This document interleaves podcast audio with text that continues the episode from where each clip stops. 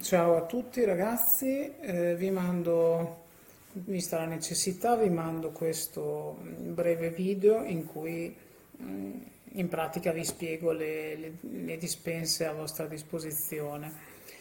E, mm, ve lo faccio per aiutarvi nel fare riassunto e mm, in questo modo spero che me lo facciate un po' meglio. Ehm, partiamo un po' dall'inizio, mm, ci occupiamo della Russia e dell'Unione Sovietica. La Russia nel XIX secolo era un paese enorme, questo qua, era guidato da un imperatore, l'imperatore era chiamato zar, che aveva l'appoggio di queste forze, l'aristocrazia, l'esercito, la burocrazia, la Chiesa ortodossa in totale circa il 5% della popolazione. Eh, il suo potere era un potere totale, assoluto, e mm, questo potere assoluto è chiamato autocrazia, quindi di solito si parla di zar autocrate.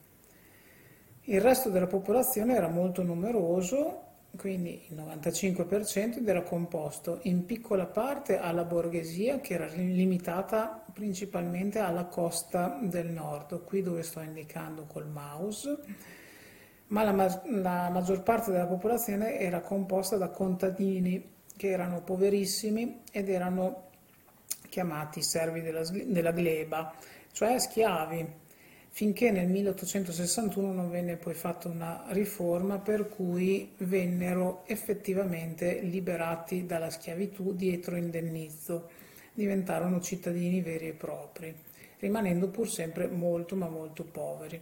Periodicamente facevano delle rivolte, spesso cercavano dei capri espiatori, queste rivolte avevano come obiettivo principale gli ebrei e sono chiamate pogrom, avvenivano principalmente nella zona della Russia europea, qui dove sto indicando col mouse nella mappa. L'industria si sviluppa molto lentamente, soprattutto dal 1870, grazie a capitali che vengono dall'estero, cioè grazie a soldi che vengono dalla Francia in primo luogo, ma anche dall'Inghilterra e dal Belgio per esempio ehm, e in piccola parte con aiuti statali, quindi è un capitalismo mh, creato apposta soltanto in certe zone, con grandi centri industriali, che saranno principalmente nella zona europea. La Russia aveva al suo interno questa situazione politica, era guidata da, dallo zar, ma aveva due correnti politiche. Da una parte mh, siamo a metà dell'Ottocento, gli occidentalizzanti.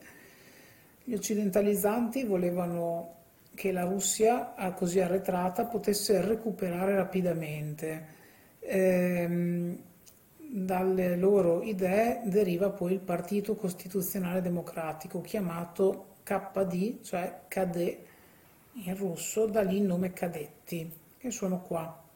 Sono, diciamo, i liberali ehm, alla loro destra si trovano i conservatori, quelli che sostengono sempre e comunque il re, o meglio l'imperatore, o meglio ancora lo zar, come ho già detto. Invece gli slavofili sono quelli che ritengono che la Russia abbia una condizione particolare. Gli slavofili pensano che la Russia, proprio per la sua arretratezza, debba svilupparsi in una maniera diversa, autonoma, da qui nasce mm, nel tempo mm, un partito, il partito populista, populista letteralmente significa che ama il popolo, da cui poi si sviluppa anche qui lentamente il partito social rivoluzionario, che abbiamo indicato qui all'estrema sinistra del Parlamento, è una forza rivoluzionaria. Poi esiste il Partito Socialista che nasce in tutta Europa e nasce anche in Russia nel 1898, quindi più tardi che altrove, e fin da subito è diviso tra le due solite correnti che abbiamo già visto. Da una parte ci sono i menscevichi, cioè i riformisti, i moderati, quelli che vogliono riforme, e dall'altra i bolscevichi, che sono quelli rivoluzionari, che vogliono una rivoluzione. Il loro capo è molto famoso, si chiama Vladimir Ilyich Ulyanov Lenin. questo nome ci servirà a lungo. Passiamo alle rivoluzioni. Come vedete sono indicate le parti sul, sul libro. Eh. Allora, nel 1905 abbiamo la prima delle tre rivoluzioni in Russia. Eh, la Russia sta combattendo contro il Giappone, una guerra che abbiamo accennato e non ci interessa. In questa guerra la Russia ehm, viene sconfitta questa cosa genera un grossissimo malcontento, grossissime proteste degli operai e questa cosa crea grosse difficoltà a Pietroburgo. Pietroburgo è l'odierna eh, San Pietroburgo, quindi scusate, torno sulla cartina, quassù esiste ancora oggi. Eh. All'epoca si chiamava Pietroburgo, dopo cambierà nome, ma lo vedremo. Ehm, l'esercito spara sulla folla, questa cosa crea parecchi problemi e comincia una vera e propria rivoluzione, la rivoluzione del 1905. Ehm, lo zar, all'epoca Nicola II, concede il primo Parlamento, chiamato Duma, di fatto cambia più volte la legge elettorale per renderlo sempre poco importante, per fare in modo che primeggi il partito dei liberali, che se vi ricordate si chiama Cadetti, eccolo indicato qua su. I socialisti non erano rappresentati, i socialrivoluzionari men che meno. Nel 1914 scoppia la prima guerra mondiale. La Russia fin da subito si mette in grossissime difficoltà e tante volte ci sono scioperi degli operai, ma anche dei contadini e tantissime rivolte, perché i contadini non vogliono andare in guerra, perché sanno che l'esercito è mal equipaggiato, sa che rischiano di morire e sanno che rischiano di morire. La stessa cosa succede per gli operai che devono lavorare moltissimo con salari molto bassi. Questa cosa culmina nelle proteste degli operai a Pietrogrado. Pietrogrado è l'erede di Pietroburgo, che ha cambiato nome, eh, ed è sempre quella città sulla costa del Mar Baltico. Nel 1917 abbiamo la prima rivoluzione a febbraio. In questa rivoluzione succedono queste cose. Lo zar, il cui potere era molto debole, viene destituito e viene creata una repubblica la Repubblica russa. Si crea un governo provvisorio che possiamo definire borghese, che è guidato principalmente dai partiti borghesi e senza le forze monarchiche. Un grande potere però ce l'ha il Soviet di Pietrogrado. Il Soviet cos'è? È un'associazione che riunisce e rappresenta operai e soldati. Quindi questo va ricordato, Soviet cos'è? Un'associazione che riunisce operai e soldati, come questa nell'immagine.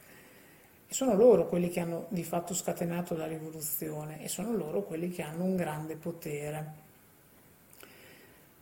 Nel 1917 torna il capo del partito mm, socialista nella fazione dei bolscevichi. Torno indietro per farvi vedere chi sono. Sono i socialisti rivoluzionari, quelli più estremi, più estremisti.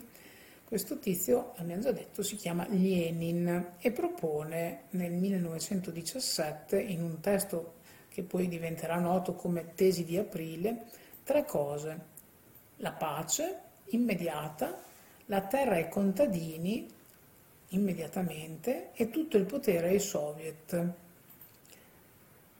Nonostante questo, le sue teorie appaiono eccessive sul momento e la situazione peggiora, peggiora drasticamente, tanto che le sue posizioni, inizialmente considerate visionarie, diventano invece molto più considerate valide, molto più importanti.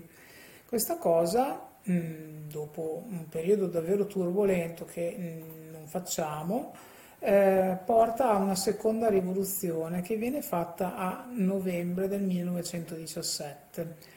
La rivoluzione, badate bene, succede nella notte tra il 6 e il 7 novembre del 1917, ma è passata la storia come rivoluzione di ottobre perché la Russia aveva un calendario ancora arretrato legato alle tradizioni della Chiesa ortodossa. Eh, soltanto dopo questa rivoluzione il calendario sarà parificato a quello mh, mm, del resto del mondo. La rivoluzione quindi del 1917, la seconda, mh, mm, avviene senza un grande spargimento di sangue e avviene con la presa del potere da parte del partito bolscevico, quindi i socialisti rivoluzionari, prendono il potere a Pietrogardo e a, Bo- e a Mosca mh, dei punti chiave, punti nevralgici, quindi il palazzo dove si riuniva il governo, la posta, ehm, telegrafi, la stazione ferroviaria e così via. Questa cosa crea immediatamente un passaggio del potere al congresso panrusso dei soviet, un'associazione che riunisce i vari soviet. Vi ricordo, soviet è un'associazione che riunisce rappresentanti di operai e soldati. Quindi si fa un grandissimo congresso che ha il potere. In più c'è il potere del governo, il governo viene, ehm, viene guidato dai bolscevichi, come adesso vedremo. Siamo a pagina 88, sempre che qualcuno utilizzi lo strumento del libro.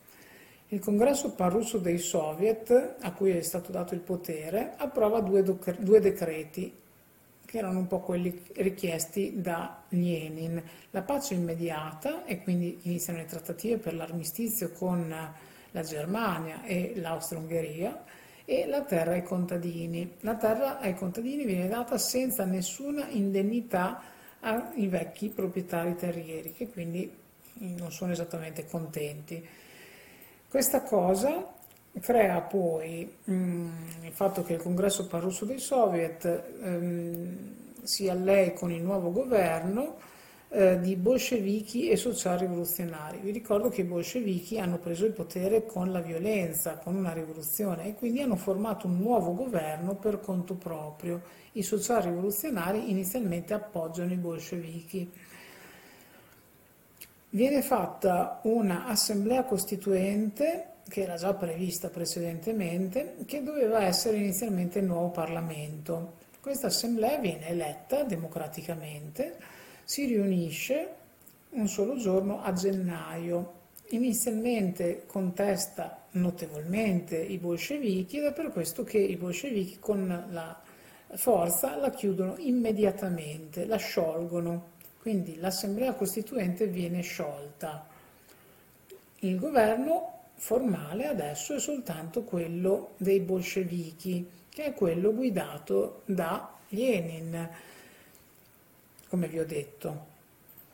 Lenin perché scioglie l'Assemblea Costituente? Perché non vuole saperne di parlamenti vari? Perché per lui il potere deve essere dato direttamente al proletariato attraverso i suoi rappresentanti, che guidano il popolo intero con una dittatura. Quindi nel, nello schema che sta seguendo Lenin, che si rifà direttamente alle posizioni di Marx che abbiamo già studiato, il Parlamento rappresenta una fase valida per mm, il sistema borghese, ma lui è a un livello superiore. Lenin propone un sistema basato sulla dittatura del proletariato, nello schema di Marx, infatti, il proletariato ha sconfitto la borghesia e adesso ha i suoi rappresentanti che stanno agendo per fare il socialismo, per quindi trasformare la società in maniera radicale. I soviet, che continuano a esistere, di fatto perdono il potere di fronte al governo dei bolscevichi, che mh, controllano con pugno di ferro tutto quello che è rimasto della vecchia Russia. La Russia fa la pace intanto con la Germania, ma l'abbiamo già visto nella prima guerra mondiale, ci interessa poco e perde tantissimi territori. E i bolscevichi eh, devono difendere all'interno del proprio territorio ehm, il loro potere. Lo fanno soprattutto grazie all'Armata Rossa, che viene guidata da un personaggio molto famoso e molto potente. Si chiama Lev Trotsky, è indicato qua nell'immagine, insieme alle sue truppe Trotsky guida l'Armata Rossa, mh, mm, rossa come colore del partito bolscevico. ehm, Trotsky riesce a gestire molto bene l'armata rossa che anche se numericamente è più ridotta riesce ad avere la meglio su un'armata bianca chiamata così che riunisce tutte le forze che si oppongono alla rivoluzione dei bolscevichi. L'armata bianca è composta dall'intesa, cioè dall'Inghilterra, dalla Francia che aveva perso moltissimi investimenti, dall'Italia, dagli Stati Uniti, dal Giappone, eh, che temono che i socialisti eh, creino rivoluzioni in tutto il mondo e che vorrebbero la Russia dalla loro parte ancora una volta nella guerra. E poi ci sono gli altri oppositori mh, mm, ai bolscevichi, cioè gli zaristi e tutti quelli che non sono d'accordo con i bolscevichi. La guerra civile tra Armata Rossa e Armata Bianca dura due anni, eh, dal 1918 al 1920, e vince, eh, è vinta dall'Armata Rossa dei bolscevichi. Anche la Polonia cerca di mh, mm, opporsi alla Russia, la Polonia che è tornata uno Stato autonomo, ma alla fine i bolscevichi con l'Armata Rossa riescono a sconfiggerla.